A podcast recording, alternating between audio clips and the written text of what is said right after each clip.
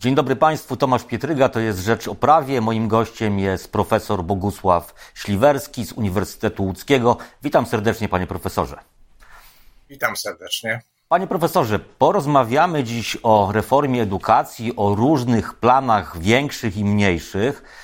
E, zacznę może od pytania, co pan myśli o e, pomyśle e, zlikwidowania zajęć domowych, prac domowych? Czy to jest dobry pomysł?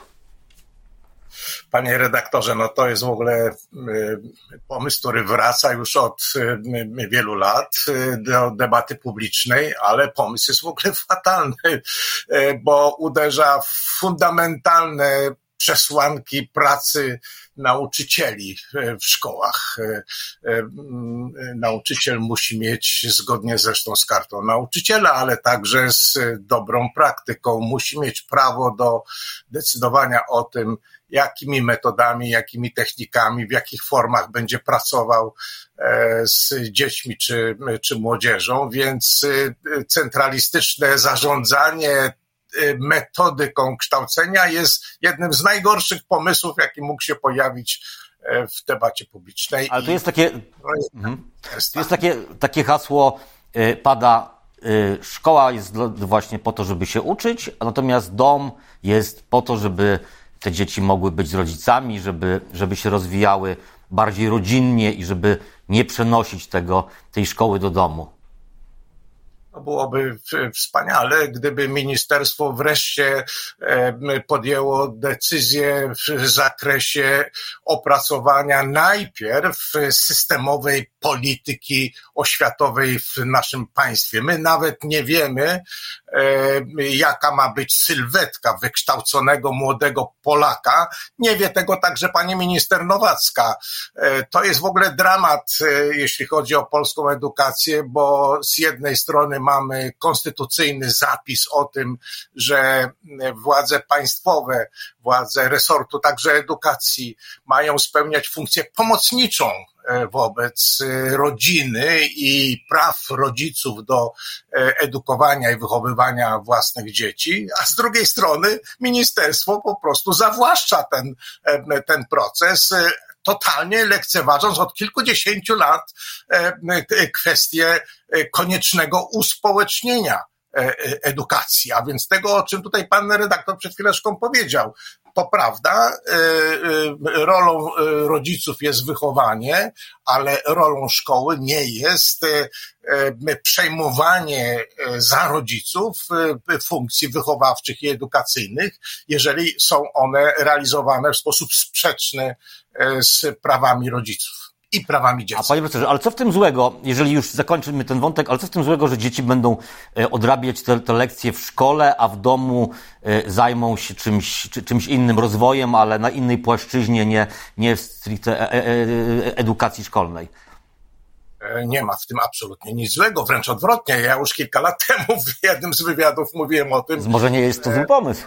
Konieczne jest to, by dzieci wracając ze szkoły miały co najmniej, co najmniej dwie, trzy godziny czasu na samorealizację, na własne zainteresowania, na, na kontakt z rodzicami. Przecież to jest e, e, kluczowa kwestia, tak? Ten czas, czas wolny musi być czasem e, rzeczywiście pozbawionym jakichkolwiek obowiązków e, związanych z pracą. Przecież uczęszczanie do szkoły i uczenie się w szkole to jest właściwie przygotowywanie młodych ludzi do wykonywania jakiejś pracy i tę pra- i w związku z tym, jak ją wykonują w szkole, to rzeczywiście ma pan redaktor rację, powinny wracać do domu i, i, i mieć już to wszystko z głowy. Tyle tylko, że system edukacyjny jest niestety centralistycznie sterowany, a w związku z tym e, e, ministerstwo chce koniecznie e, e traktować edukację jako tylko i wyłącznie środek propagandowy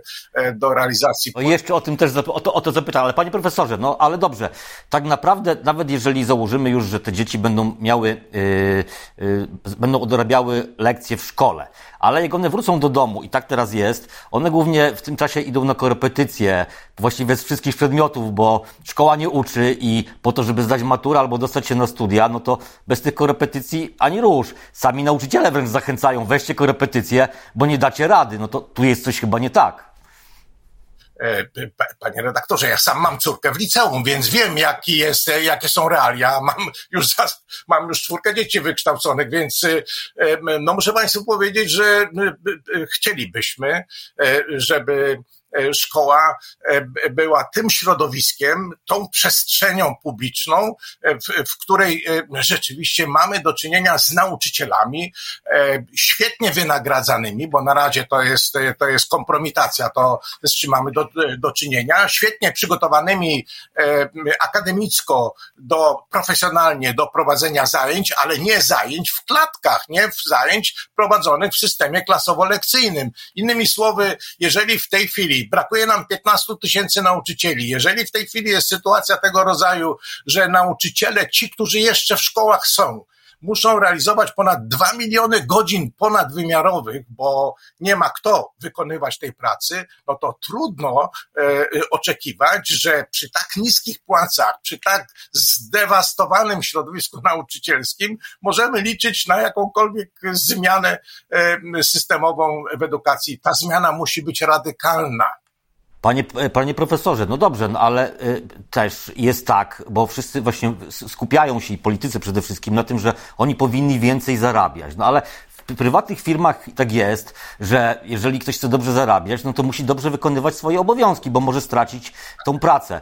Y, w prywatnych firmach tak jest, że pracownik jest oceniany pod kątem wyników, chociażby pod kątem obecności w szkole, nieobecności, y, y, zastępstw i tak dalej. No tutaj tego jednak nie ma chyba w szkole, albo jest w jakimś zakresie bardzo, bardzo, bardzo niewielkim. Może warto od tego zacząć. ale ten proces został zniszczony przez Zjednoczoną Prawicę. Hmm. Przez 8 lat e, wyeliminowano kwestię ewaluacji procesu kształcenia, jakości kształcenia. Od 1999 roku de facto nie istnieją rady szkół, czyli nie ma organów społecznej kontroli, który E, pozwalałby na e, e, analizę i taką partycypację w rozwiązywaniu bieżących problemów w poszczególnych szkołach. W związku z tym jest tak dużo pozoru w szkolnictwie publicznym, tak dużo, powiedziałbym, zaniedbań i naruszenia systemowych rozwiązań, że tylko naprawienie jakiegoś jednego elementu niczego nie zmienia, tak? Dlatego, że jednak y, ani rodzice, ani nauczyciele, ani uczniowie nie są autonomiczni, nie są podmiotami, z którymi ktokolwiek by się liczył. Jeżeli jako rodzic poszedłbym do dyrektorki szkoły, do dyrektorki liceum i powiedział, że nauczyciel X, Y i Z powinni być natychmiast zwolnieni, tak? Ponieważ nie prowadzą zajęć, nie wyjaśniają, nie tłumaczą, nie motywują dzieci do, e, do tego, żeby chciały się uczyć, a przecież oni się po to chodzą do szkoły, żeby się nauczyli tego, jak się uczyć, prawda? Jak odkrywać istotne źródła, jak rozróżniać prawdę od, od, fa, od fałszu, jak dobro od zła. No niestety tego w szkołach nie ma. No więc jeżeli tego nie ma i ja pójdę do dyrektorki szkoły, to ona mi powie, ale panie profesorze, ale ja nie mam nauczycieli ale ja nie mam, nie mam kim zastąpić tych, e, którzy mogliby e, pracować lepiej. Ma pan rację, potrzebna jest absolutnie systemowa zmiana i do tego e, oczywiście ustawa na to, na to pozwala, bo przecież w ustawie mamy zapis o możliwości powołania komis Krajowej Komisji Oświaty, ale politycy od 99 roku wolą zarządzać oświatą pozanaukowo, populistycznie po prostu. Panie profesorze, komisje, rady, yy, tak, ale pytanie jest, jaki krok wykonać, żeby nauczyciele w szkołach uczyli, mówiąc, mówiąc, krótko, i żeby, żeby, żeby z szkół wychodzili wykształceni ludzie. Jaki krok pierwszy wykonać? Panie redaktorze, to jest, to jest zadanie e, kluczowe. Na pewno e, e, same podwyżki i to podwyżki, które nie są rzeczywiście istotnym czynnikiem motywującym, bo one są ciągle na poziomie, że tak powiem, granicznym, jeśli chodzi o minimalną płacę krajową. Tak, i pytanie, czy one rzeczywiście coś zmienią faktycznie w dłuższej perspektywie. No właśnie to, że one w ogóle będą to dobrze, bo to jest takie, powiedziałbym, finansowe zadośćuczynienie temu środowisku, które w wyniku strajku 19 roku zostało upokorzone przez poprzednią formację rządzącą. Natomiast, więc w kategoriach zadośćuczynienia oczywiście tak, natomiast absolutnie nie będziemy mieli kandydatów na studia nauczycielskie, na studia pedagogiczne, ponieważ poziom płac, który pomimo pomimo tych podwyżek wcale nie jest atrakcyjny.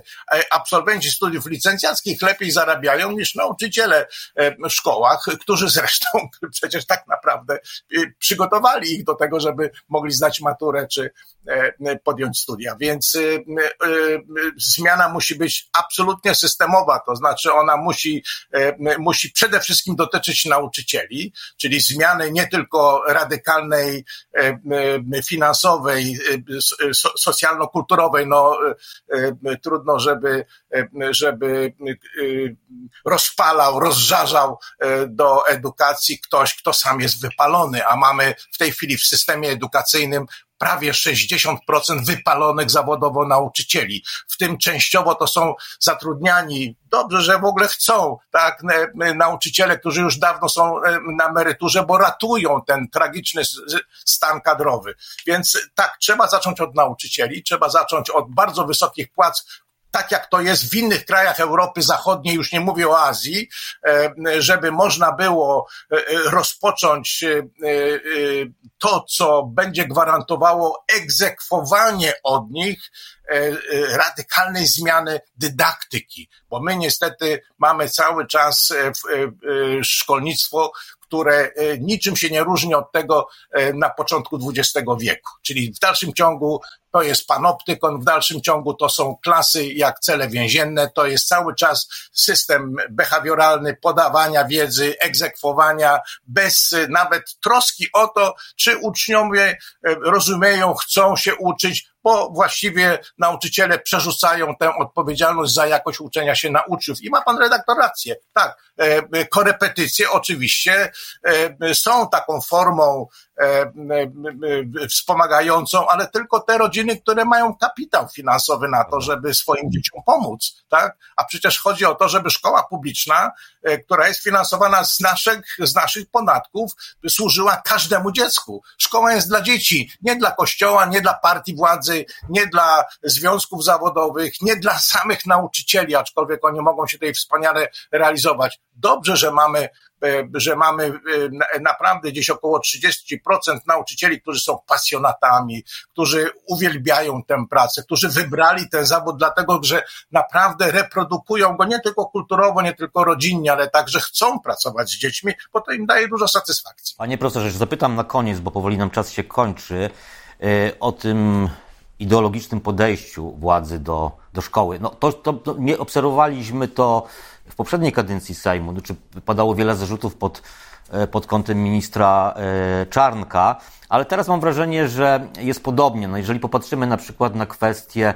jak układana jest nowa lista lektur, jakie pozycje z tej, z tej, z tej yy, listy zniknęły, jak jest, jest takim osią dyskusji w ogóle jest religia w szkołach co która nie jest najważniejszym przecież przedmiotem, tak? A, a, wydaje się, że w tej dyskusji w pewnym momencie, że to po prostu najważniejszy problem w szkole, czy ta religia będzie, czy ta religia i nie będzie. Jak pan, jak pan to zauważa, tą sprawę?